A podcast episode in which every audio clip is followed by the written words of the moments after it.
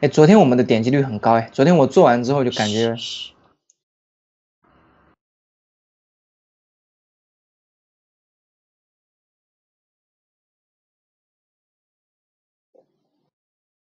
嗯，大家晚上好啊！今天是二零二一年四月八号，嗯，今天是又一期的这个灭共杂谈，和大家如期在这里见面了啊！今继昨天的我们谈完了以后呢，有很多反馈啊。这个我们都收到了很多大量的这个战友们啊、听众、观众朋友们大量的反馈，大家非常的这个有感触。好，那我们继续今天为大家带来呢，呃，讲到这个感恩之心呢，提高感恩之心运气的一一些方法，由马蒂娜为大家带来。那另外呢，我们继续也讲一讲啊，在春秋时期的晏晏子啊，当时晏子啊。他讲到的其他的啊一些内容，特别是关于啊这个奸佞之臣啊，就是奸臣啊佞人啊，他是怎么做的？那么我们听完了以后呢，可能会发现哇，原来现在的这个世道就是奸佞大行其道的世道啊！所有的这些所谓的这个术啊，现在在社会上流行的官场啊、商场啊。啊，人与人交道，社会之间的这种各种术类啊，其实都是这种阴谋论呢，其实都是一种佞臣的这样的一种做法，非常有意思。等一下给大家分享。那么首先呢，先由马缇娜跟大家分享一下今天的一些方法，非常重要。有请马缇娜。各位战友好，嗯，艾丽姐好，Nick 好，K K 好，嗯，前面两期我跟大家。我们一起谈到了关于运气和感恩心的话题，很多战友都听了。那么问题来了，如何转变运气呢？有没有什么办法？嗯，首先呢，我们知道这个运气的转变，我们是要转变潜意识当中的注意力。所以，因为它是潜意识里面的东西，这个就不是一朝一夕一个技巧的问题。那如果是我们自己日常要在家里面调整的话，我们的调整的核心就是在于。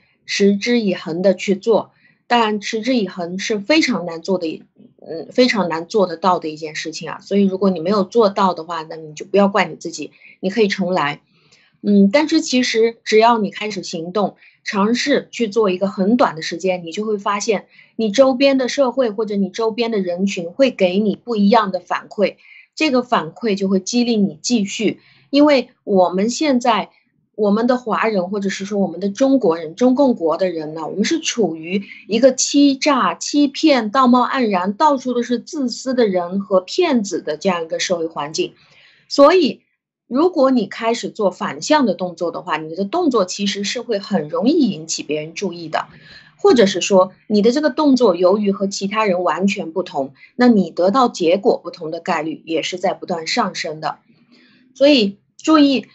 不断的指出来别人的毛病在哪里，不断的去批评、打压和指责别人，或者是不断的说话去跟人家作对，或者你是在做过河拆桥、背后捅刀子，什么都想要的同时，什么都不想付出，这个其实并不是某一个人的独门秘籍，而这个其实在我们的社会现在是大多数人生存的一种手段，这个是一种非常普遍的常规的失败者和底层社会的一种手段，所以呢。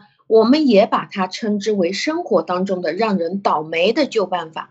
那我们今天要提到提高运气，呃，提高感恩心。我推荐的办法是另外一个角度，因为呃，专业的心理治疗师呢，如果是他来帮你做快速的调整的话，他会运用到一些潜意识的综合调整，或者是配合药物，或者是呃一整套的这个潜意识的调整的办法。但是由于我们的人数众多，那我们今天要介绍的是免费的，而且是自己在家里面做的办法。接下来一会儿我会给你介绍四个办法。那有人问，如果你想要那四个办法再增强效果更好，或者是效果更明显的话，我就推荐你在一会儿我说的这些办法之前呢，再加上一些偶尔的打坐和冥想，因为冥想其实是在放空自己。提高自我觉知、提高自我认同或者是自我感知能力的一个好办法。冥想的目的呢，就是尽量的让我们在每天有一段时间可以什么都不想。那有人就说，我坐在这里什么都不想，我是做不到的，我该怎么办呢？那其实最简单的就是你把你的注意力焦点集中在你身体的某一个点上，或者如果你觉得这样会很厌倦的话，你就不断的把这个焦点转换，比如说关注我的鼻子，关注我的眼睛，关注我的耳朵，就是在这个过程当中，你就可以不想其他的事情了。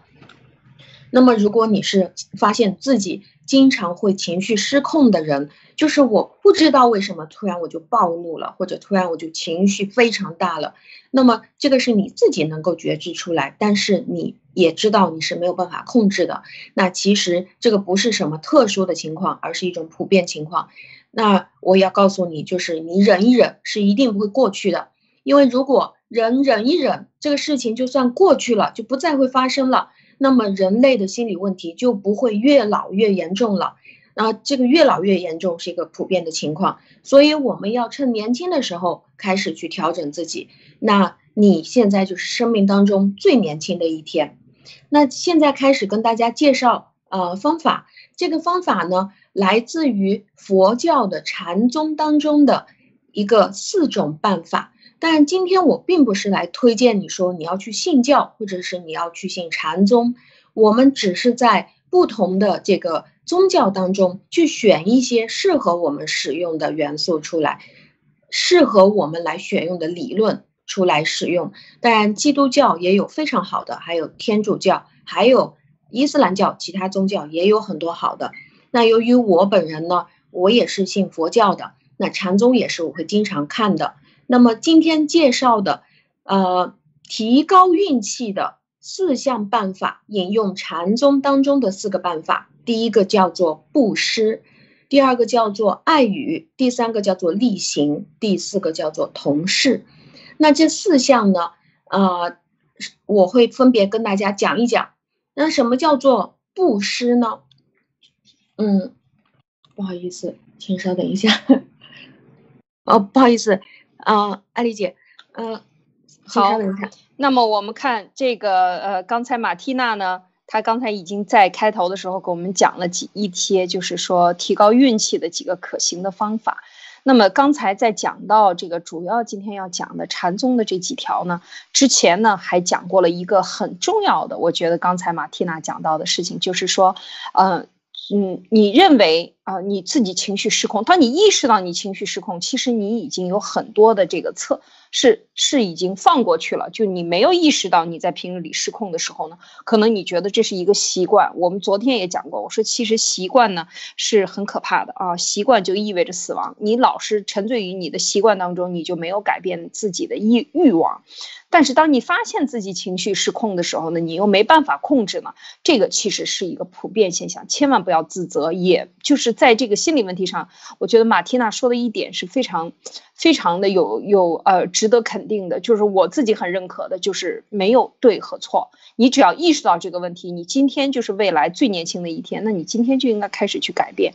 而且大家要知道，就是很多事情，你说你不去寻找去其原因，就说哎呀，我忍一忍。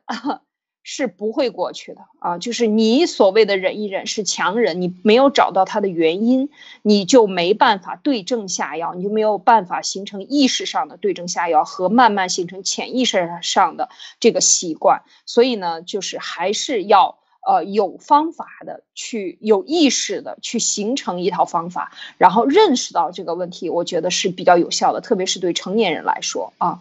好，马蒂娜，请你继续。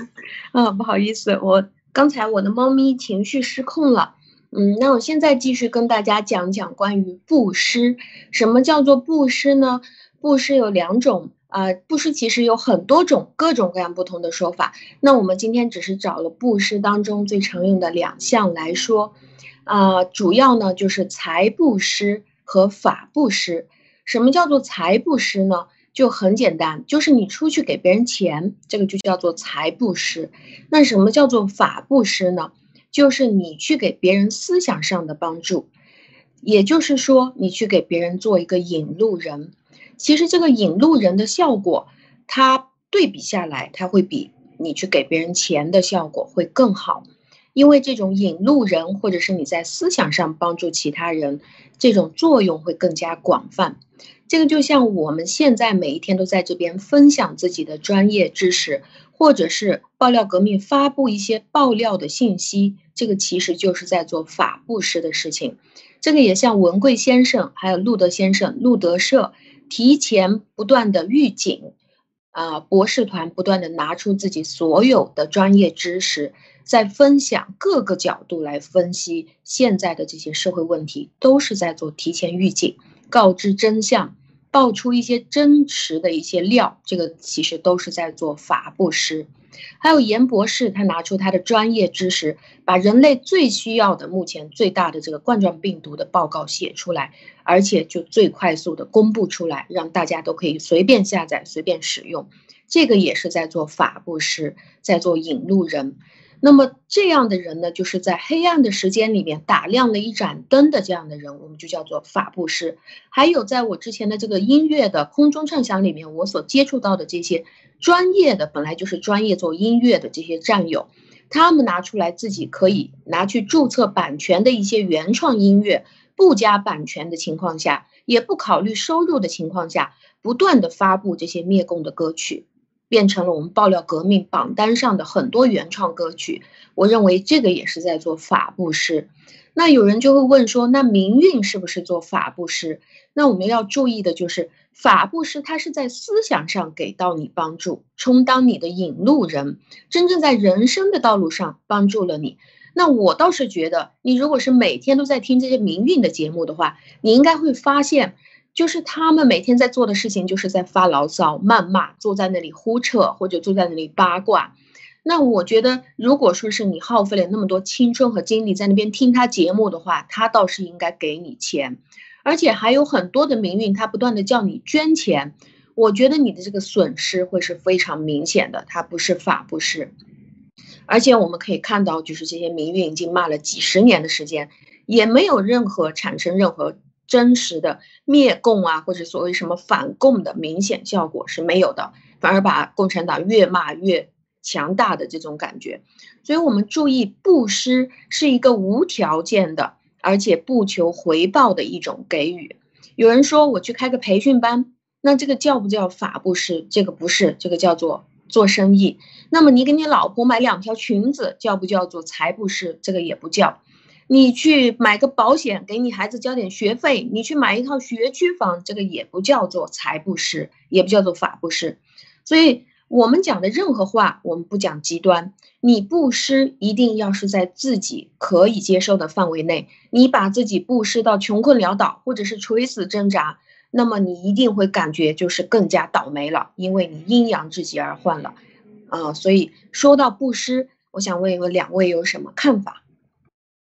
嗯，我觉得这个今天马蒂娜分享的这个禅宗的这个四个词，这个四个做法呢，其中呃就是很很其实是一种提升，可以讲就是说我们生活在现实的这种呃平行的这个日常生活的杂乱当中，如果你找不到这个中间的关系，找不到能增强感恩心的关这个方法。其实它就是说明你的精神需要提升了，你需要升华。升华是什么呢？就是把一样东西，一个精髓的东西，你从这一个空间里边跳到另外高一个维度上去观察这个世界，然后呢，去升华你的思想，把它从繁杂中、繁杂、繁杂中。提升出来，找到这个中间的因缘的关系，所以这个我是我的一个理解。所以我觉得这个分享呢，真的是对于我们每个人都有呃都有提升，都有帮助。刚才讲到的法布这个布施呢，就是刚才讲到财布施、法布施，这个我相信很多学佛的人都听说过。这个布施有很多种做法，有的人是嗯有目的，为了赚取别人的。这个眼球和评论而去布施啊，就是有一点装洋蒜的、装腔作势的很多人。其实我认识很多学佛的人，都装得很厉很好。但是，一回家，他那个心里的最对自己家人的做法呢，就完全不一样了。所以，我觉得这个在学佛的过程中，如果有学佛的也好，学教的也好呢，就是首先要以真为原点啊，不要去装，不要去为了这个呃，为了获取你更大的名利名呃，别人对你的赞扬，以及你显得更比别人高一等而去学啊。因为我看到很多人都是这样去学的，就是先从真开始。那么说真话呢，就是里边呢这个刚才啊马蒂娜分享的这个布施你的思想是真诚的。去把你自己拥有的专业知识拿出来与别人分享。另外呢，你的这个思想要知道，就是人主要还是由观念组成的。不管我们讲到什么，就是都是由你的观念。刚讲到的心理问题也好，社会问题也好，你行的好也好，行的不正的也好，都是被你思想里的一种观念被他被这种观念所左使。只要你能够认识到这个问题，其实你就是在发生改变。那么这些观念上更加的请。接近于道理，或者是说天道，或者是说接近于更高一层的这个能量的这种思想呢，他把它分享出来的时候，你就会感觉如沐春风，你听着特别舒服，你特别愿意听他说话。就像文贵先生说的时候，我觉得我其实我本人在过去几年里，我对经商，因为很不是经商出身的，也没有什么太多的这样的思想，但是在这几年的追随中，我就感觉到文贵先生在经商理念上的这些。布施啊，法布施就让我特别的受益，让我感受到真正的是用一种什么样正能量的思想。正道主义的思想去做经商，你依然可以挣大钱，而且挣的比用邪这种不择手段啊，什么奸商这种所谓的社会上流行的，你会挣的更多，来的更直接，而且持续的时间更长，还受益的人也更多。所以就是让我感觉到，就是他的这个讲法里边，其实就是一种。法布施教会你如何在商业上，因为很多人我们的日常出行离不开商业，而这个商业的能够回到正道，也是确实，呃非常了不起的。所以我觉得他的这个布施的面这么广啊，他的这么大的一个企业家能够讲这么多的信息，然后如此的被打压，然后传播的又如此之广，受益人如此之多，就是这个刚才马蒂娜讲的法布施中的这个，呃这其中的一部分啊。这是我的分享，马蒂娜，呃，Nick，你有分什么要分享的吗？呃，这个布施啊，听上去很高大上啊，这个词，啊是佛教里面的词，但是我觉得它的本质就是给予吧，啊，如果我没理解错的话，那么，呃，但是我又在想啊，这个中共经常讲的这个奉献啊，这个奉献跟这个给予和布施，它它有什么样的区别？这个回头待会儿，我希望大家也能讨论一下。但是我想说的是什么呢？就是给予或者说布施啊，法布施还有什么钱布施，它的前提是你得有，你得有钱，你才能给予，你才能钱布施；你得有法，你才能给予，你才能法布施。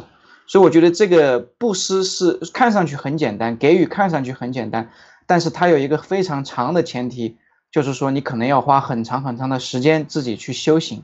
你修行到了一定的阶段，到了一定的程度，你有钱了，你才能钱布施；你有法了，你悟道了，你才能去布道，你才能去法布施。所以我觉得，虽然很简单这两个字，但是真的这背后的这种呃要求，或者说你需要付出的努力是很多的。那么我我当听到刚才这个这个，因为我经常就是说 我这个人的习惯就是看到。呃，好的事物啊，看到优秀的人呐，我都会想去向他们去学习，然后去照镜子，看看自己做的怎么样。当听到刚才这个这个马蒂娜讲这个布施的时候，我就在回忆我的过去，我有没有布施过？呃，回忆下来觉得，嗯，还还还挺满意的，我对自己。谢谢。嗯，好好的，就是。啊，布施其实就是就是一种不求回报的给予。其实这个给予不在于多少，随便你能够给予什么都可以。比如说我们下面要谈到的爱语，爱语也是另外的一个方法，就是说我们多多去鼓励身边的人，多去看别人好的方面，多去给予这种无条件的支持给到身边的人或者是你的家人，但是。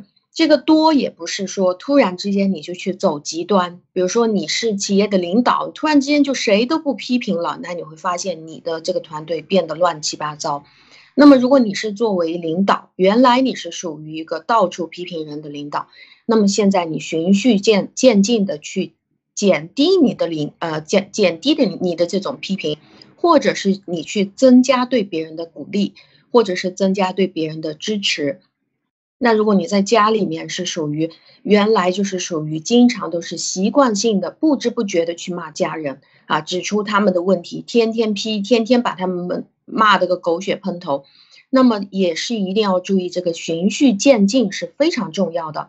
因为任何走极端的事情都是不长久，而且也是没意思的。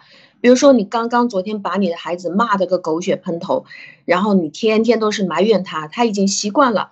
你突然之间就回去变脸，突然之间满脸笑容的说：“来来来来，过来，爸爸这里，爸爸要亲亲你。”他就会突然之间觉得这个事情匪夷所思，他觉得你背后藏着什么阴谋。所以这种极端变化。你会得到的反馈往往都会是非常糟糕的，就是你可能会觉得说，哦，你看吧，我今天好不容易鼓起勇气给你个好脸色，你果然还是不要脸的，看来我还是得骂你。所以就是循序渐进，一点一点的去做这些事情。爱语，那么如果你原来是经常批评你的员工，那么现在你可以变成整个企业当中绝大部分的，比如说百分之七十的人，你以鼓励为主，你的企业以鼓励为文化。为主，那么有少部分的这个人，如果你真的认为他问题非常多，那么你以批评为主给他，这样在你的整个企业里面也是一个平衡的。那这个在心理学的心理动机的动力机机制的这个角度来看呢，其实如果说你是不断的去啊表扬他，或者你不断的给他好的定义，其实你是在强化这种好的现象源源不断的产生在你的周边，或者是。强化这种好的现象，不断的持续下去。而且，当你去鼓励和表扬其他人的时候，你其实自己的主观感觉上也会觉得你的心情变好了。这样长期下来，你的心态就会变好，从你的心情变成心态。所以，这个爱语呢，讲的就是多鼓励、多称赞、多表扬、多支持。当我谈到这个心理治疗的时候，很多人都说：“哎，我就是不会表扬人。”那么现在就是从一句开始，从一点点开始。这一点不知道两位有没有什么想谈的？嗯，说爱语这件事情，对于这个像我的经验，就是对于我的长辈这一辈人呢，就是很难的。他们就是生活在这个这样的，他对你的表扬也是以反向的话来说的，啊，说好话也是不太会的，一定要是这样的。这个，所以这样的一个环境里呢，有有很多人，他就是说我就是他认为这是他真。真的特点啊！我总是能够看到错误，我能够批判。那么，其实人生不只是批判，还有很多的天高云淡，是吧？还有那么多美好的东西，你也要去赞扬。这是一个平衡。其实，当你当你去试图用语言去改变，先从呃赞美别人的开始，鼓励别人开始，你会发现你看到的积极的那一面的东西更多了。你会发现，它这个就像事物在生长一样，这个你对它赞扬。就这个花儿就能开，真的是很奇怪的事情。就是你每天夸赞这个花儿，你觉得这花儿很漂亮。我养了，我买买树的时候，人家送了我一盆两小盆儿，非常小的两小枝的这个茉莉花。我把它放拿回来放在地上养，我就跟他讲，我把你放在土地上，希望你吸收更多的养分，你长得更壮啊，不要死啊。因为刚人家送的嘛，免费的，说哎，这个两个也活得不太好，就送给你吧。我就拿回来养，然后放在大土里，天天跟他讲好话。哇，现在这个已经养了一年的茉莉花，已经是满盆一大盆啊，直径一米多宽，这么宽的一大盆花。我现在就在想，我说生命其实力量是非常大的。古代的就是我们养孩子的时候，老人常爱讲一句话，就说孩子见风就长，只要有苗不愁长。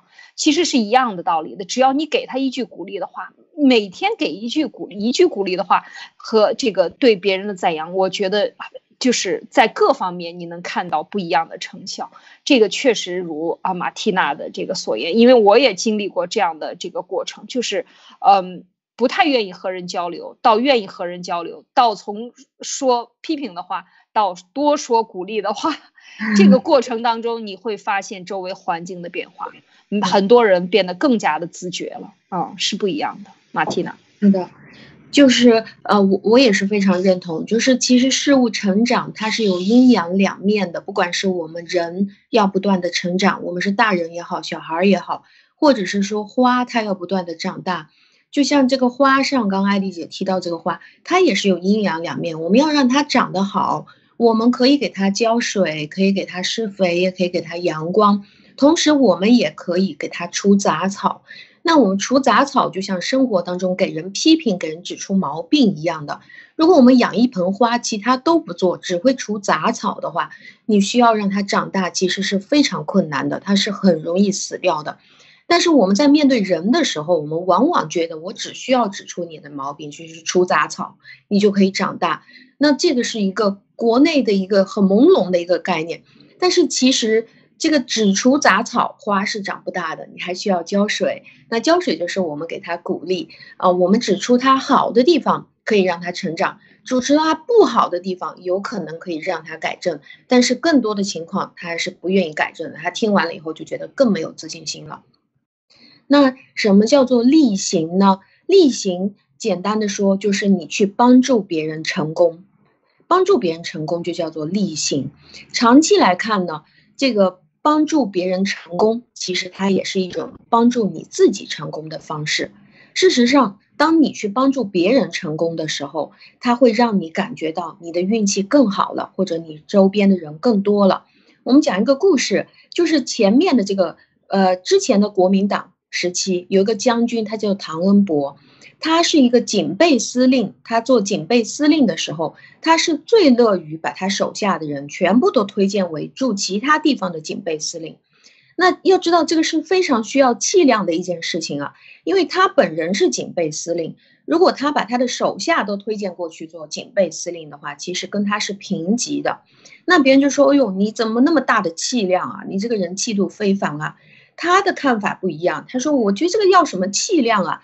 你看我手下这些小兄弟，他们都变成了司令了，那我总有一天我肯定要变成总司令的。他说的这个话呢，也是也是的确是对的，因为到后来他果然就变成了总司令了。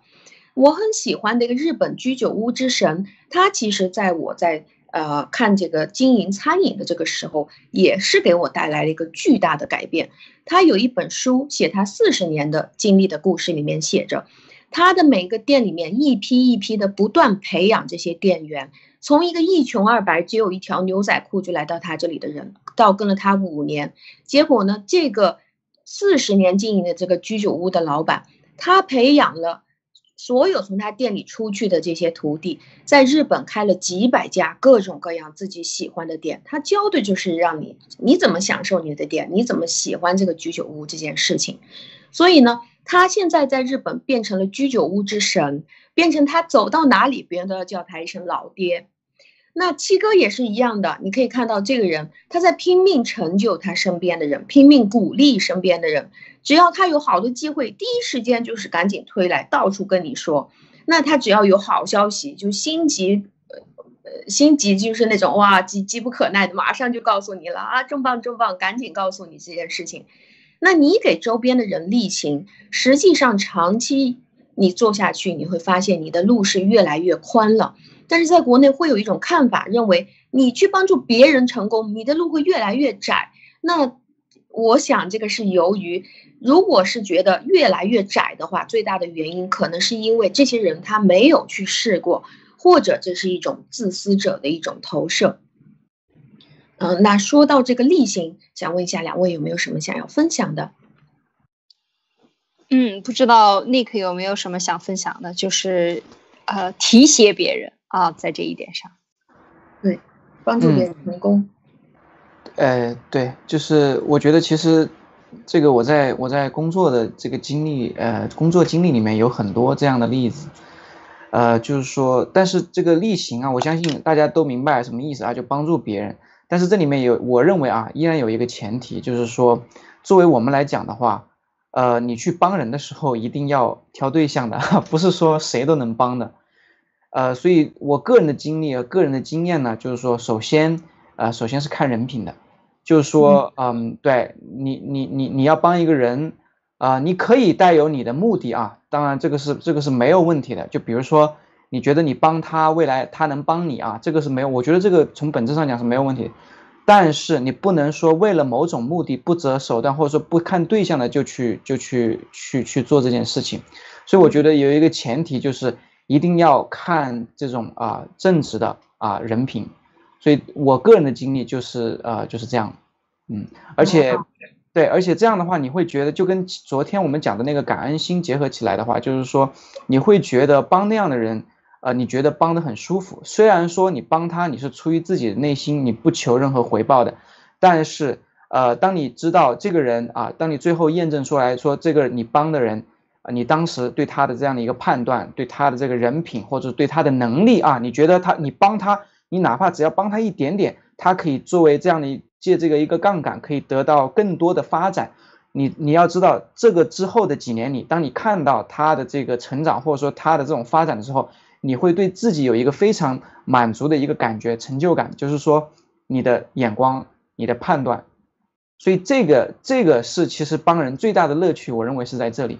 嗯嗯，就是说警惕助纣为虐是吧？嗯嗯，对对对对对，是的，这个是肯定是需要做做一定的挑选的。但是我们其实人也是会有潜意识的感知的。当你觉得这个人，呃，你跟他相处的时候非常舒服，那么你尽量的去帮助他，尽量的大面积的去成就别人。这个其实是在营造一个你会非常舒适的一个社会环境啊。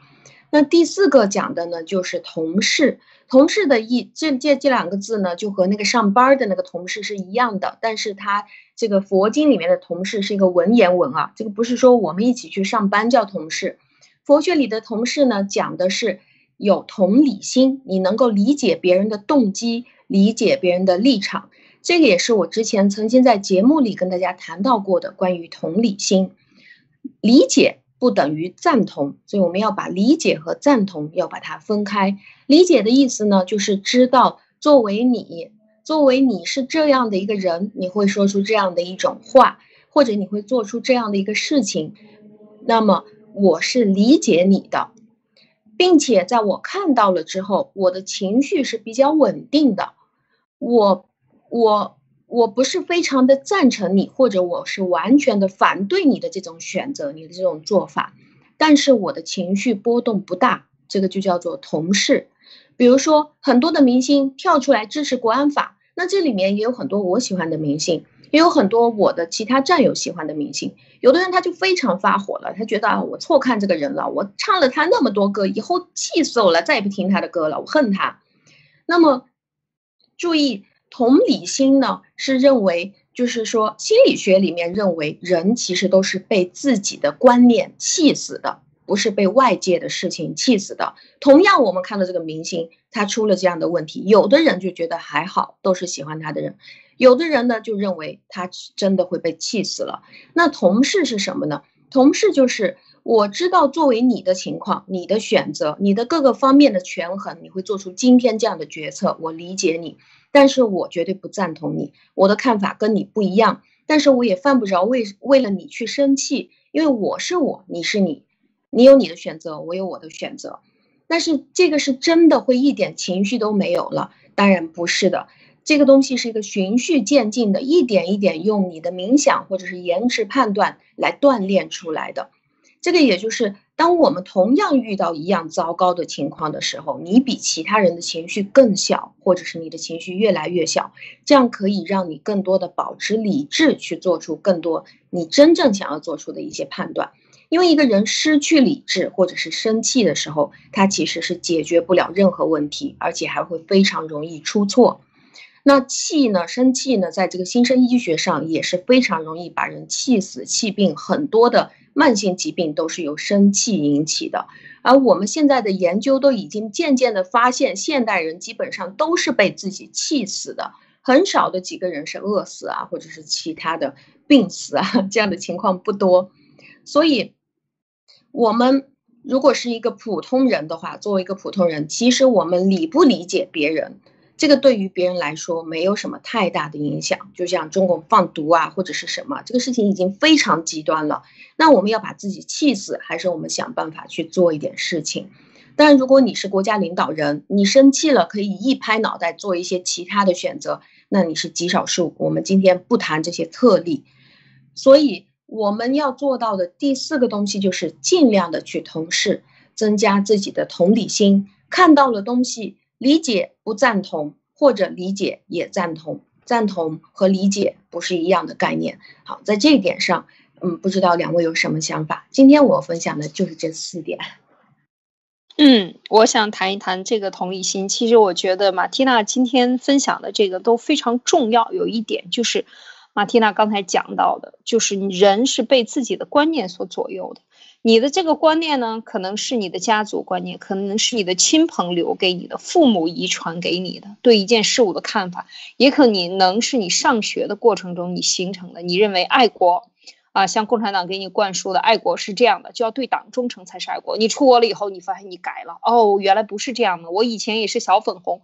那么这个是大家现在很明显的在交流的，能够共引起共鸣的这样的一个观念，对我们的束缚。那中共对你洗脑，也是对你进行植入观念。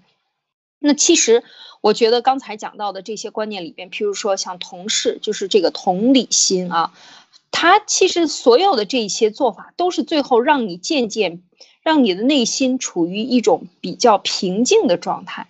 为什么呢？像这个同理心特别明显，就是你有首先，你如果你没有足够的宽容心，那么你就去理解他，理解他不等于去包容他。那么你可以不包容他，我不认同你的观念，我也不和你打交道，但是你理解了，你就不会生气。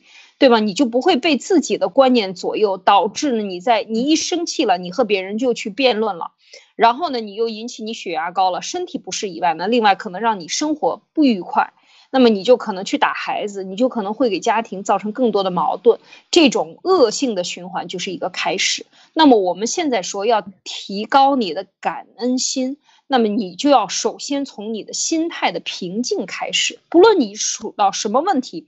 这些问题，天下没有偶然的事情，但是天下，你天这个历史发展了几千年，这个地球还在转着，太阳还在着，所以当你看到更大的超自然力的时候，你可能会有一点敬畏心，然后说啊，其实我们是很渺小的，我不应该去。把我的关注点放在这么小的事情上，可能你也能够增强你的这个包容心和平静的心态。那么同理心，也就是说，当你更客观的去看这个问题的时候，你就会更加的平静，也就所谓的更加理智、理性的去看待很多问题。你可以去评论，你也可以不评论，但是这些事情都不会影响到你内心的平静和你正常的生活。这才是我觉得，就是说我们要达到的。你有了平静的心态，你就有观察、细心观察事物的这个心态和就是时间了，就不一样了。你就可以用心去体会别人的想法，你就可以去理解别人，然后改。这个时候你再做出重新的判断，对事物可能很多又不一样了。所以我觉得，先从。呃，消除掉你这些负面的观念开始，比如说刚才讲到的这几个呃里边，特别是讲到小不要小气，你扶持别人，你去做利他的事情，你去呃去扶持别人的时候，你不管是用财布施、法布施，还是用呃你的经验去帮助你身边的人，这些作为在这个做的过程中，其实都减少了你的小心眼儿，增加了你的心胸。其实。很多人说观念对你的病，呃，对你的身体没有影响吗？有非常大的影响。很多人的病百分之七十都是你的思想造成的啊！你如果没有思想，就像刚才马蒂娜说，人都是气死的啊！我身边有很多这样的老人，活到七十岁了还要离婚，两个人过年吵架，这个做饭，那个说他不满意，呃，他听够了，他就生气了，一生气过半三个月检查出来得肺癌了，然后再过六个月死了。就是这样，一个人把一个人气死了，然后自己把自己气死了。其实这样的事情都在我们生活中比比皆是，比比皆是。儿女也没有办法去解决，父母也没有办法。老人了，然后就说老人互相骂习惯了，我们必须接受。老人也因为我老了，所以我不要改了，我就是这样的，你们必须接受我。所以所有的这些观念，其实都是造成你的这种损伤和负能量。和早亡和关系不和谐的这样的一个基本因素，所以，我们当我们能够静下心来反躬自省，发现自己的这些问题的时候，就是非常好的开始。所以，你越来越去帮助别人的时候，你就越来越不妒忌别人。你你不就不独显技能了？比如说，我觉得我就像我们看到我们的节目，呃，一个一个那么多的明星在这个路德社的平台里出现的时候，当我看到这里边有一些人做出又去另外的，又去到另外的，譬如说新中国联邦里边，原来我们的义工有一个去到新中国联邦，最后去到 G Club 里边去做主要的这些工作的时候，我真的是发自内心的为他高兴。为什么？因为他曾经付出过这么多，他在我们的这个义工里前期做了很多工作，默默无闻，但是。因为有这样的机会，他去做了，我就会特别为他高兴。为什么？因为这种这样的就没有说，哎呀，我一看着他去，我心里就，呃，百爪挠心，猫挠心一样。然后我就想，哎呀，我应该去，或者我应该让我跟我更好的尼克过去才对啊。这些心就没有了。所以我觉得你就变得更加的宽容，那么你的身体也就更好了，是不是？啊，我觉得是这样的一个良性循环，这是我的理解啊。，Nick 你怎么看？嗯，那个，这个其实这四点啊，布施、力行、爱语，呃，同事，我想刚才那个爱语那块那块我还没讲啊，所以我我我补充几句，就是说，呃，其实我们在国内啊，就很多你可以看到，呃，就是很多人会去读某些书啊，那个书是教你怎么呢？教你怎么说话，还教你会说话啊，教你说好话，教你说漂亮话。但是我想说的是。这个里面有一个本质的区别，爱语是绝对不会等同于国内讲那些书里面讲的怎么样说漂亮话。虽然说那里面讲出来的道理是说让你把一个事情说的人家很舒服，但是这里面有一个本质的区别，就是我认为啊，我自己的理解，爱语它是一个发自内心的，是从你由内而外的去改变看这个世界的这个眼光，看人的角度，而从另外一个全新的角度。去发自内心的说出你内心想要说出来的那样的话，然后让别人感觉到确实是很舒服，而那个里面你是包含着一种，我觉得啊是包含就是就像这个爱字一样，包含着这样的一种爱的，这个是我想说的关于这个爱语，而不是简简单单的为了。世俗的目的啊，然后要把话说漂亮，让别人不记恨你啊。即使是批评人家，你把话说的没有脏字，或者骂人不带脏字，然后让别人都听不出来你是在骂他，那种感觉，那是完全非常功利的，完全不一样的。那个是带着 CCP 文化的，有中国特色文化，CCP 特色的啊一种一种一种一种啊所谓的伎俩啊，我觉得。那刚才说到啊，这个是我补充那个爱语啊，然后这个。呃，同事这一块，我其实是有有困惑的，就是说关于这个同理心，呃，当然，我认为我我我觉得我这块还是呃 OK 的啊，就是关于这种同理心、怜悯心，我觉得是 OK。但是呢，我就有一个疑问，就是这种同事啊，所谓同理心，啊，这种嗯呃感同身受啊，替别人考虑那种感觉，他这种能力，可我把它称之为一种能力吧，就是他到底是天生的呢，还是后天培养的呢？那么，如果是后天培养的呢？有没有什么具体的方式方法？那我先讲讲我的理解。就刚才讲这个同理心去理解他人，我是有我自己的方法的。就是说，呃，就是说，当你遇到某一件事情的时候啊，这个、这个、这个，呃，你觉得你觉得很不爽啊？你觉得他为什么要这样呢？啊，那这个是一种没有同理心，是一种不理解人的一种行为，对吗？那反过来，怎么样去理解人家呢？就是我的方法就是。你给自己，呃，从逻辑上找一条可以解释得通的一个解释，哪怕这个解释不一定是对的，但是你从这个角度是可以去理解人家。打个比方，嗯，打个什么样的比方呢？就比如说，呃呃，今天某个同事他迟到了，对吧？他迟到了，或者说最近这一个星期他连续迟到，那你作为这个是吧？你就你就不爽了嘛，对不对？你你你来开会你都迟到一个星期啊，连续的。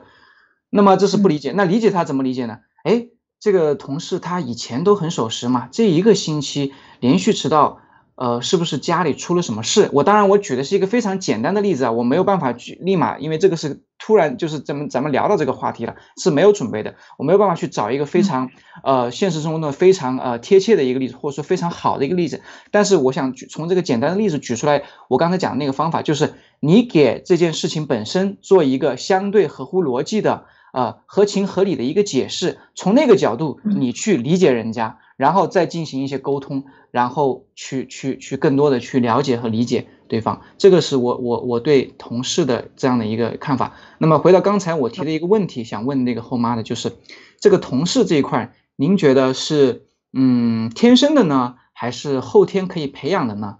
嗯，好，OK，嗯，首先我回答你前面的这个问题，就是说，呃，我非常认同你的想法，就是说一个人他去说漂亮话。和这个爱语是发自内心的支持、鼓励，和你真心希望他越过越好，这个是两回事。所以，如果你是真心希望他越来越好的，你给他鼓励和支撑，这样说出来的话不一定是非常漂亮的话，都可以的。但是，如果你是一个内心潜意识就是在关注对方身上的毛病、缺点、漏洞的这种人的话，那你在这种。我明明看到你已经那么糟糕了，我还要在嘴上去学一些漂亮的话来赞美你，其实心里是更难受的，所以这个时候就会容易背后捅刀子了。所以这个这种情况，如果是说不出来，就不要说。那另外的一个呢，就是我觉得 Nick 提出来这个非常好，就是我们在生活中和工作当中，这里我们是需要区分开的。我们在工作当中，我们的对错观是需要非常高的。对就是对，错就是错。这个就比如说你说的迟到的问题，但是我们在生活当中，我们是要降低对错观的。就是生活当中，我们和家人在一起，我们和血血缘的亲戚在一起相处的时候，我们是尽量不用对错去进行判断，因为我们不管怎么样，我们都要每一天在一起生活，所以就不要用太多的对错在家里面使用。但这个也是尽量的自己去想办法，一点一点来。在工作当中呢，我认为这个。迟到和不迟到的这个问题是一定要用，一定要用制度去卡住这个人的。就是你觉得你作为一个领导啊，我，比如说我经常用的使用的方法，比如说我们认为迟到一次啊，我要罚你一千块钱，那这个人肯定就不来了。而且这个一千块钱的话，下面执行的这个人肯定是罚不出来的，他会觉得心里充满了内疚感，人家迟到一下一千块钱没有了，是吧？那我在。迟到的时候，我经常用到的方法就是渐进式。比如说，第一次罚三块，第二次三的一次方，第三次三的二次方，所以它就会变成三块钱，呃，九块钱，然后第三次是几次？呃，就是这样一直都翻上去。当你翻到了次数越多的时候，就是第一次 OK，我们的制度理解你；第二次我们制度让你更难受一点；第三次、第四次、第五次，你也可以半年清零一次，也可以一个月清零一次。就是说，这个东西我们一定要用制度去卡它，不要用我们领导的情绪每天去卡它。说，哎，我今天原不原谅你啊？那我明天原不原谅你啊？能用制度管的事情，在单位上不要用情绪去管，也不要让你生气。所以，如果他今天迟到已经第十次了，他过来被罚了一万多块钱，那是他自己的事情啊。那这个人我也就不想要了。天天在这里迟到，我不管你是什么原因，但是我可以理解你是吗？所以，如果你有好的制度，就不要把这些情绪，呃，和放在每一天日常当中的这个管理当中去。同理心呢，就是类似于，就说，呃，我们比如说，我们是一个老师，我们去教小学生的时候，我们过去，我们一翻开这个小学课本，一看，哎呀，我都懂了。那我去教你，我为什么要花四个月去教你这本书啊？我一看一眼都懂了，那我每天就急不可耐，受不了了。你怎么那么笨呢？那么同理心就是作为你是五岁或者你是六岁，我能够理解你，我愿意慢慢教你，这就是同理心，这个一定是可以锻炼的出来的。好的，你我不知道解释的清楚吗？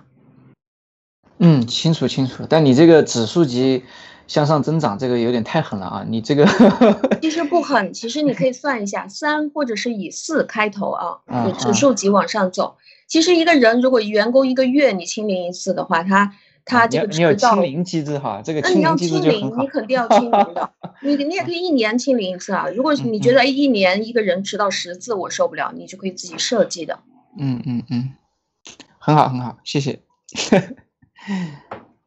那好，我们下边的一段呢，有请 Nick 给我们分享一下报道革命高频率误区，在这个问题上就是，嗯。这个由你愿不愿意跟大家分享一下这一块关于爆料革命的？有很多人的想法，有很多人会觉得啊，这个在灭共的这个事情上啊，实际上啊，像文贵先生一直在说的，他说他在帮你啊，就是我们大家在帮他。他说啊，这个我没有了革命战友，就没有这个爆料革命所有的一切。那么他一直在对每个人都。都这样去强调，事实上，其实他用他非常大的这样的一个力量呢，来成就更多更多的人。那你怎么看这个？你来给大家解释解释好吗？呃，我不知道，就是这这一页后妈有没有什么其他的要先说的？嗯，有请。没有，没有。好，就是说，嗯，对，就是说，在爆料革命里面，就是会产生这样的一个误区，因为我们在谈到高感恩心的时候，一个人他就会，呃，就在感恩心非常高，就类似于像七哥这样的人，他非常容易看到别人做的很好的地方，是吧？那他就会经常跳出来说啊，谢谢你，谢谢你帮助我灭共。但有一些人他就会觉得说，哎呀，真的是我在帮助你啊，那你要给我钱啊，你不你你必须要记得我啊，你要给我升职啊什么的。那么这个你是怎么理解的？我认为这个就是感恩心的高和低之间会带来的问题。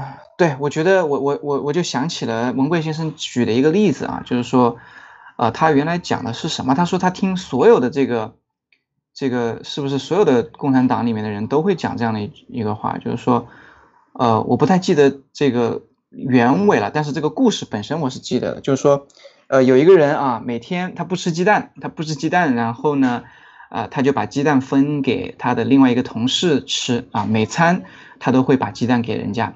那突然有一天，这个不吃鸡蛋的人呢，他就想吃鸡蛋了，然后就开始吃了，然后那个人就觉得，哎，你怎么不给我吃鸡蛋了呢？你这样不对呀，你不是不吃鸡蛋吗？你怎么能把鸡蛋拿走呢？你得把鸡蛋还给我呀，啊。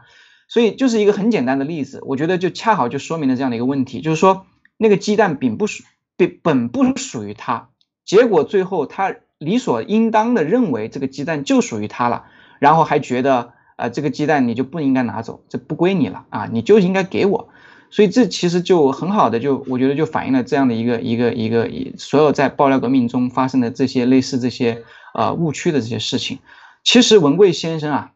因为我也经常遇到类似这样的问题，你知道吗？我我经常就是说，呃，一个什么事情呢，我都会说是谁谁谁你们的功劳，对不对？或者说是是因为你这个怎么怎么样？但是呢，往往这个也是看对象的，就是说有是非观的啊，有这种正确有有有定位的啊，对自己有正确定位的人啊，这个是前提。有是非判断能力的人，他知道你你这是在这个在捧他，或者说你是在嗯夸他。呃，你呃，他也知道这个事情的真正的本质是什么，但是就是会有这样那样的人，他缺乏对自己的一个正确定位，同时他也不知道对方的用意。实际上，像文贵先生所有的这些，首先他是感恩心高，其次他是真的感谢战友们在这个过程中的付出，但是这并不代表就说是为他付出。对了，对了，因为为什么？因为我们要灭共，首先灭共这件事情不是呃不是说呃文贵先生一个人要去灭共的，你帮他也不也不就意味着你是帮文贵先生去灭共。灭共为什么我们叫战友？战友是什么意思？我们并肩作战，并肩作战去向着一个共同的目标，什么意思？就是灭共这个事情本身你自己也是想要去灭共的。为什么？因为灭共对你自己对你的后代。只有百利而无一害，所以，当你把这件事情想成是文贵先生他要做的，而你付出一点点，你觉得是在帮文贵先生，导致说最后你的结论是文贵先生欠你的，这个就是他大错特错，而且这个就是你对自己本身就是有一个错误的定位，而且确实是一个没有是非的观念的一个一个一个一个做法，所以呢。在我们的生活中，灭共这件大事上都能有这么糊涂的战友的话，那你就可想而知，在我们生活中会遇到层出不穷、各种各样类似这样的人。呃，这个也是我经常会遇到的。当你夸人家的时候，你夸着夸着他就飘了，你知道吗？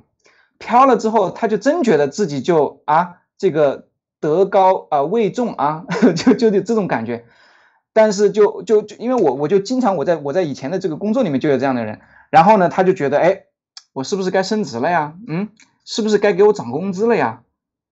但实际上，就是我就认为啊，我的结论就是，这样的人对自己没有一个正确的定位，他根本就看不到事物的本质。所以呢，这样的人，呃，迟早也会啊，没有办法一起走下去的啊。所以我觉得呢，就在爆料革命里面，你要是觉得啊，你做了一点付出，就应该有这个文贵，就觉得文贵先生欠你的。就觉得文贵先生，呃，就是咱们以前灭共，现在所有进行的这些项目，你觉得你你你你觉得拿少了啊？我觉得你赶紧离开这个地方，就不不适合你。我觉得啊，就这样。嗯好的，其实其实就是的，就是属于啊，当你没有没有没有看清楚，其实这个事情不是帮文贵先生，而是在帮你自己的话，所以就不存在什么他欠着你的，或者是他感谢你，其实这个只是他的一个习惯而已，并不代表说感谢你就需要回报给你啊，或者是什么，这是大家的一件事，非常认同。那好的，呃，艾丽姐把话题交给您。好的，呃，我们看。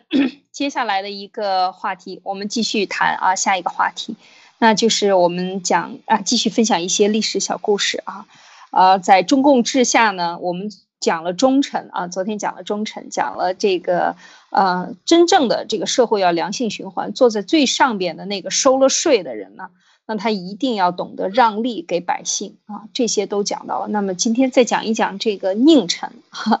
就是中共之下的这个奸佞之道呢，我们说它在整个的社会的政府官员、企业外交和一切一切的人与人之间的交往之中呢，形成各种的这种什么诡辩之术啊，还有这些，呃，这个我们看现在社会上各种各样的与人打交道的这些书里边呢，其实是，呃，横行其道的啊，就是可以讲社会信用，就是大家在用的过程中觉得很理所当然。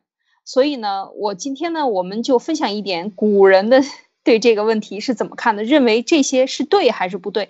那么不对，它是有哪些内容呢？他是怎么分享的？我们给大家具体带来这个小故事啊，也是一次问问答的一个对话。就是景公呢，他也是看到这个忠臣啊，也很很这个怎么样了，他也明白了，他应该怎么做，他也想明白了。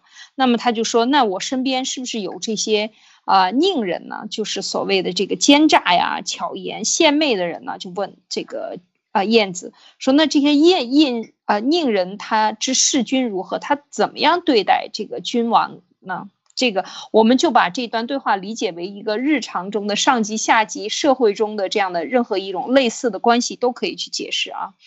然后这个晏子呢，他就说：“他说亦难难不至也啊，就是说这个这种呃。”这个奸奸朝，他这些人呢，他们是，呃，很难，就是患得患失的，易难，就是他们的生活中，你这个也得不到，这个也想得到，那个也想得到啊，什么都想得到，然后呢，生怕这些事情呢，呃，就是怕啊，这些事情呢。不能够到达自己身上，不能得到名啊，不能得到利啊，总是怕丢失掉名与利。所以说，接下来他说：“伪言无欲以悦人啊，言其交以见其爱。”就是就是说，要让他们这个他要怎么办呢？伪言啊，就是说假话，说冠冕堂皇的话，要说上级最爱听的话，然后说什么呢？说无欲。哎，我这个人啊，很公道的啊，非常的无欲。我这个大义凛然，我什么都不需要的。我这个是又讲仁又讲义，其实呢是以悦人，让别人高兴，说好听的话让别人高兴。说呢，对别人说说，你看我是特别的好的。那这个就是最简单的这种我们讲的谄媚嘛啊，就是对上级要说好听的话，要说自己好啊。然后呢，言其交以见其爱，就是假设说自己这个。呃，这个没有啊，我这个交往啊，我和人呢是非常严格的，没有私欲啊，都是为了这个呃公益啊，假称自己的都是假称啊。那么其实就是呃这个怎么说呢？让让这些上级呢看到他啊，说他是非常的有大爱之心啊，去关爱别人或者是好的一面。那么接下来说，官上之所欲而微为之偶。这就是现在非常流行的，就是看到这个上边的上级或者主君啊、君主啊，他喜欢谁，然后呢，自己呢就私底下呢对这个人呢察言观色，然后呢去去和去和这个主上的人最喜欢的人去和他交往啊，就是这样。然后呢，暗中了解他的喜好呢，把他喜好的人和事呢，全部都给他准备好啊。求君避耳，而因为之语，就是你最喜欢，譬如说马蒂娜最爱喝茶，我知道他最喜欢喝西湖龙井，我就在这个清明之前，我就早早的去到那个地方，买上上好的，然后花上几万块钱买上上好的茶。这个清清这个明前茶，然后送到马蒂娜家上，马蒂娜心花怒放，说：“哎呀，你真是太会，太会办事儿了，是吧？孝敬的太是时候了。”然后呢，你就会下一次在关键问题上呢，你就当你遇到文贵先生呢，你就会为我美言几句。然后呢，文贵先生说：“嗯，艾丽不错，这个还是挺好的啊。你看马蒂娜都说你好话，说明你很好，是吗？这个就是这样的做法，看到吗？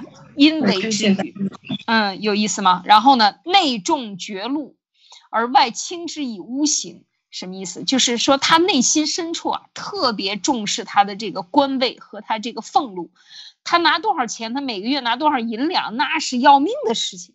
而外轻之以无形，就是对外说，哎，其实我其实很不在乎的啊，这个给多少钱其实没有关系的，我是根本就不在乎这些，我就最注重就是把事情办好，我这个绝对是啊，我这个秉公执法啊，就是这样的态度。然后呢，下士左右而画事公正以委廉，这句话也是很很有意思的啊。就是说，他对君主身边的人，比如说文贵先生身边的人最重要的，或者你们单位最重要的领导身边的副总，还有财务总监啊，都是他的这个都是他这一派的人，那么你就低声下气，每次见到他都低声下气，下士左右啊。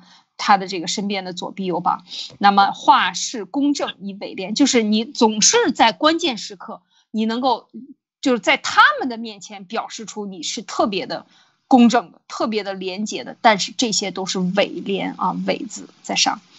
然后下一句是求上采听而幸以求尽啊，就是说这个这个用尽了他的这个计谋，想尽一切办法，因为他和他。他的思想都是对上嘛，不是对下的，所以他就要对上。上边想听什么，或者说他想对国这个上级说什么，他就想尽一切办法，找一切机会靠近他。然后呢，然后发表自己的意见，最后得到什么呢？加官进爵啊，就是涨工资升级啊，就是这样达到这个。然后呢，傲露以求多，辞任以求重啊，这个也是现在社会上非常流行的啊，就是说。呃，这个傲露以求多是什么意思？就是说这个呃，就是的俸禄很多嘛，啊，就是俸禄很多，所以呢，他就这个，比如说咱们工之间比，那你工资挣的比我多，或者是说他有一个基本的比较，你的级别比别人高，所以你挣的多，你的级别高，所以你看下边的人就是不一样的啊。然后呢，当然他对这个俸禄是非常的这个重视的，所以他还要。呃，用尽了这个计谋呢，求得更多的俸禄。下面还有一个就是辞辞任以求重啊。我们知道是之前讲过，说这个晏子呢，在遇到真的重大危机的时候，看国王不出去救灾，他就不干了，走了。那这个走是真走，他是发自内心的，而这些人呢，他是辞任呢，是一种计谋，是一种手段。说在关键时刻还不给我涨工资，我都跟你干了这么多年了，三年了，你每年就给我涨那么一点点，那我觉得不行了。我现在位置很重要了啊，我现在我说一句话，你这个老板就得。跺一跺脚就得震三下，你就得听我的。我现在能拿得住老板，在这个时候，我觉得我嗯手上的砝码够多，手上的刀够厉害了，够锋利了。这个时候我就可以拿去砍你的上级了，砍你的老板了。这个时候你就跟他说我要辞职了，我现在那边有人给我更高的责任，跟更高的那个工资了。那我你这个时候老板就说，哎呀，那我给你涨工资吧。其实这就是他的一种做法，现在很流行，是吧？在职场上很流行，说你假装辞职，获得更高的晋升啊。那么这个接下来呢，一句就是公乎曲，彼乎语，欢乎心，慢乎故，令乎财，薄乎施啊，也讲到跟这个施舍也有关系了，就是，就是说，呃，他们这个连取钱财啊，啊，就是取拿钱拿啊。更重视拿各种各样的这个广开财路是吧？各种的上面下边的正面的阴性的啊，这种呃，不管它是合理合法还是不合理的不合法的这个钱呢，全部都要拿。然后比乎语就是不给啊，你反正是我是铁公鸡，对下边谁跟我要钱，那我是铁公鸡，绝对不给。但是我对上面或者谁能给我钱呢，我绝对是要去拿的。那么欢呼心，只要有这个新当任的国王新聘的这些大官们嘛，那么他就马上就是，哎呀，赶紧去拍马屁，趁着热乎，哎呀，你这个新官来的是哪哪一个门路来的？我要去拜访拜访你。慢乎故，就是过去的官当久了的官，那他就不在乎。我很了解你了啊，你离我远一点，我踹你两脚，这样的。对，怠慢他，然后令乎财啊，对钱特别看重，然后对于布施，对于穷困的人很少给予帮助，这就是这个宁人之事君啊，他在这个做官的过程中，他是这样做的啊。说到这儿的话呢，我想啊，请 Nick 点评一下。呃，我觉得这段话真的说的太好了，就是说什么意思呢？就是说，呃，当我们读书的时候，当我们以学生的身份去看这段文字的时候，我们的理解可能不一定这么深刻，我们可能只是想到这个景文公跟晏子之间的这样对话，讲的是宫廷，讲的是这个君臣，讲的是这种啊为官和小人，对吧？但是当我工作以后，我发现，我现在刚才艾丽姐练了练完这段话，我发现这个几千年前的人们。写出来这些东西简直了，因为你可以在工作中看到他描述这每一每一小句啊，每一个逗号，每一句话，你都能在现实生活中找到一个对应的这样的一个角呃一个人或者说一个例子，绝对的百分之百。我跟你说，什么叫这个求上采听啊，而信以求之？刚刚讲了一个还什么这个下视左右啊。这个官上所欲，这个讲的就是说，对上级这阿谀奉承啊，这个唯命是从；但是对下级没有一个当领导的样子。作为一个领导，绝对是要这个照着，嗯，这个咱们通俗点讲啊，我讲不出那么美妙的词语，就是照着手下，对吧？然后当然对内就是咱们关起门来说话，有什么是非或者说是这这个，当然一定要公正。但是你对下级整体来讲的话，你不应该扮演一个就是说。拿着上面的命令，然后就去压着下级，去榨取下级，然后就是以作为领导的身份去压人家。我看的这个例子太多了，我本人就是亲身经历啊，我这以前的老板。这个另外还有这个什么，这个傲露以求多，其实就是什么呢？呃，对于呃这个给你的这样的一个。就是工资吧？你觉得，嗯，你算了，我不要这个，你看不上，对吧？但实际上你的目的是想要人给更多，这就是刚才艾姐讲那个手段，然后持任以求重，这个也是我的亲身经历。我们就有同事啊，这个这个这个拿了一个别的公司的 offer，啊，要走不走的，反过来跟公司要求说，你看我拿了这个 offer，给我涨百分之二十，你涨不涨？不涨我走，你知道吗？就是这真的，他每一句话，我就觉得真的太厉害了。这个古人啊，这个。欢乎心，慢乎故，就是对于这个新宠啊，应该是领导的新宠啊，就这个百般的这种啊巴结嘛，对不对？对于这个已经失宠的，或者说是已经是老老老老员工了，就已经就在角落，属于是躲在角落里没有人关注的人，就是非常的怠慢啊。这个真的就是在这个现代的这个社会企业里面，真的是太多了。因为这个这都是咱的亲身经历啊，所以说，嗯，我觉得怎么说呢？他这个实际上讲的是什么呢？讲的是人性。不管在任何场所，不管在任何地方，不管是哪个国家，这种人性被他就是讲的总结的非常非常非常的这个精辟，非常非常的到位。而所有的这些里面描述的这些东西，我们都应该嗤之以鼻。对于我来讲，我看到他讲的每一个描述，我都能在我脑海中找到以前曾经经历过的事情和这样的例子。而我当时，包括现在，我对所有经历过的这些。这些例子我都是持这样的一种啊，就是负面的，就是批判的一个态度。所以表示什么呢？就是说，呃，我想说的就是说，所有的这些东西都是我们大家应该，嗯，呃，这个叫做什么？呃，对于自己来讲的话，就是把它当做一名一一面镜子，啊，这个尽量的去避免去自己会落到做这样的类似的事情，同时遇到。呃，跟这个是描述是一类似的，或者说是有遇到同样的案例的话，呃，我觉得尽量是要这个要要要去去去避而远之。我觉得这个东西就是 就是这样。好，谢谢。嗯，好，我继续讲啊。接下来这个呃，时间啊已经过了一个小时了，我快一点讲。赌贫穷若不食，趋利若不及，外交以自扬，背亲以自厚，积丰县之养而生。呃，秦许之意啊，就是他这个里边讲到了，就是关于啊，他有了钱以后，有了地位以后，看到穷人啊，好像啊都不认识，离得远远的啊，看到有利的地方，看到有钱的人，那就赶紧往上。扑上去，就像之前那个文贵，呃，这个呃，路德曾讲过，说这个讲过萨拉尔的一个一个呃观念，就说文贵先生有钱，所以你有钱就是错误的，你就是要付出，就是要把钱分给穷人的，这个就是一样的道理啊，就是去见到利呢，就一定要扑上去，你不分给我，你就是错的。啊，这个是不对的啊。然后呢，外交以自扬，背亲以自厚啊。大家看到，就是在外边到处去显示啊，自己的名声很好，然后不敢拿亲人，因为亲人可能都是你来源是穷苦家庭，很多人都是农民出身，像我们都是非常呃这个不这个小的那个村里边。这个长大的都是家人有往前数三辈，哪家我们家还饿死过人呢？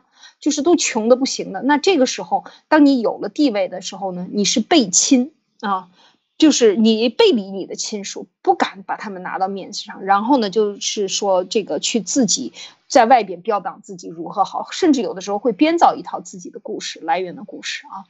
这个就和文贵先生这个非常典型啊，他就老是这个遇到。遇到什么样的大官，都把自己妈妈啊拿拿到去。虽然妈妈长得这个不漂亮，手很粗啊，就是拿不上台面儿，很多人觉得丢脸。但事实上，文贵先生就可以这样去做啊，这种完全，其实这种字样，我们在中国的官场上经常可以看到，或者企业家。不愿意提自己来源，或者说不能说自己家人，在外面都是吹牛皮啊，不敢说自己的亲人。然后呢，他们把拿了这么多的俸禄啊，却这个呃，却其实没有，却希望自己得到，没有去捐给比穷人，却希望得到这个他又免免续这个穷人的这种好名声。他明明没有做，却希望有这样的名声啊。然后非欲乎情而言不行身啊。然后摄食所益而好论贤不孝，就是哎呀，这个就是非常典型的这种议论别人啊，就是那全部都是希望别人赞誉自己啊，而这个自己说的话呢又做不到，就言不行身嘛，只能说到不能做到啊，就是整天吹牛，吹牛皮说我怎么怎么好，那这样的人肯定是他做不到的，他敢到处去吹牛夸大口，你又不能做到，然后呢摄食所欲而好论贤不肖，就是。一看到别人好了，就说哎，这个人好还是不好？每天就在背后论是非啊，贤和不肖，贤还是不贤啊？贤还是不孝？总是去说别人的好话或者坏话，就是这样的人。有知己啊，不难非之人；无知己，不难求之人。啊，其言强梁而信其进，敏训而顺，此宁人之行也。这一段呢，讲的就是说他们这个呃，这个自己呃有的就。啊，自己有什么，然后就去说别人啊？你怎么没有啊？啊，我都是外语考这么高的水平，你你看外语不行，你吹什么牛？人家治国，人家能够种田种的好，那又怎么样呢？不行，他要拿自己的好处去说别人的不好的地方。然后呢，呃，这个他们说的话呢，又这个非常的声音很大，像强梁一样啊，说我这个言之凿凿，说我这个怎么怎么好啊，就是到处去夸奖自己。然后，呃，其实希望得到好这个好听的话呢，传的越广呢，听到领导那儿去呢，就是能够让他呃提拔呢，然后这个人就觉得他好，人一提拔他，马上他就顺顺从一下，就说好话嘛。所以这样的人呢，其实是真正的是坚佞之人的这个德行啊。那么最后一句就是“明君之所诛，愚君之所信也”，就是真正的圣明的君主所谴责的这种人。啊，而恰恰是那种昏庸的人，他所相信的，就是说，真正的当你的看这个人身边都是小人的时候，那就知道这这个君主、这个领导呢，也好不到哪儿去，也不会明白到哪儿去。而真正明白的人呢，他身边就不会有这样的人。其实这个奸佞呢，就和小人挂在一起。就是大概讲的这样一个一个故事，分享完了以后呢，想跟大家讲，就是现在的这个社会呢，到处都是大行其道。大家看到这个社会所崇尚的金钱、信用啊，拿到钱以后呢，笑贫不笑娼，是吧？这所有的这个在社会体系中用金钱建立起来的这样的一种信任体系呢，其实完全是崩塌的，完全是这种奸佞之道啊，在这个社会上在大行其道。就是为什么我们之前讲过这个阴气很重。哈 哈马蒂娜，最后总结一下吗？还有什么需要分享？好，嗯，我觉得看完了这个两千多年啊，天天都叫着道德高尚啊，每天高举着圣人无私之人的大旗，高喊着中华文化一千年、两千年、三千年，到现在喊了五千年了，到今天还是一样的，没有任何改变。这个就说明，一个国家也好，一个人也好，你不成长、不做调整，你以后就好了，长大就自然明白了，这个是肯定是假话，这句绝对是一句假话。那由于我们那么多年都是一个集权社会，所有的钱都是从上面拨下来的，权力从上面下来的，所以所有的官僚自然就是抬着头，鼻孔朝天的，只看上面不管下面了。那我们的社会到今天也是这个样子的，官僚所有一切从上面拨下来。那我我们的制度就是有那么大的一个问题，人家西方就是不一样的，人家的权利是从老百姓拨出来的，所有的官员要看下面的人来选你的，所以。这个制度的问题，并不是什么我们天天喊着道德高尚啊，这个就这个就会有任何进步的。所以，我们人生也好，或者是这个社会也好，我们真正要改变，要看到真正的问题在哪里，并且开始去实践。嗯，说的太好了。那今天的这个分享呢，就和大家分享到这里。一定要实践，要行动啊！没有行动，没就没有改变。没有改变的第一步，就不可能有所有的改变。一切都是梦想，一切也都归于梦想，最后化为尘土，然后遗憾的死去。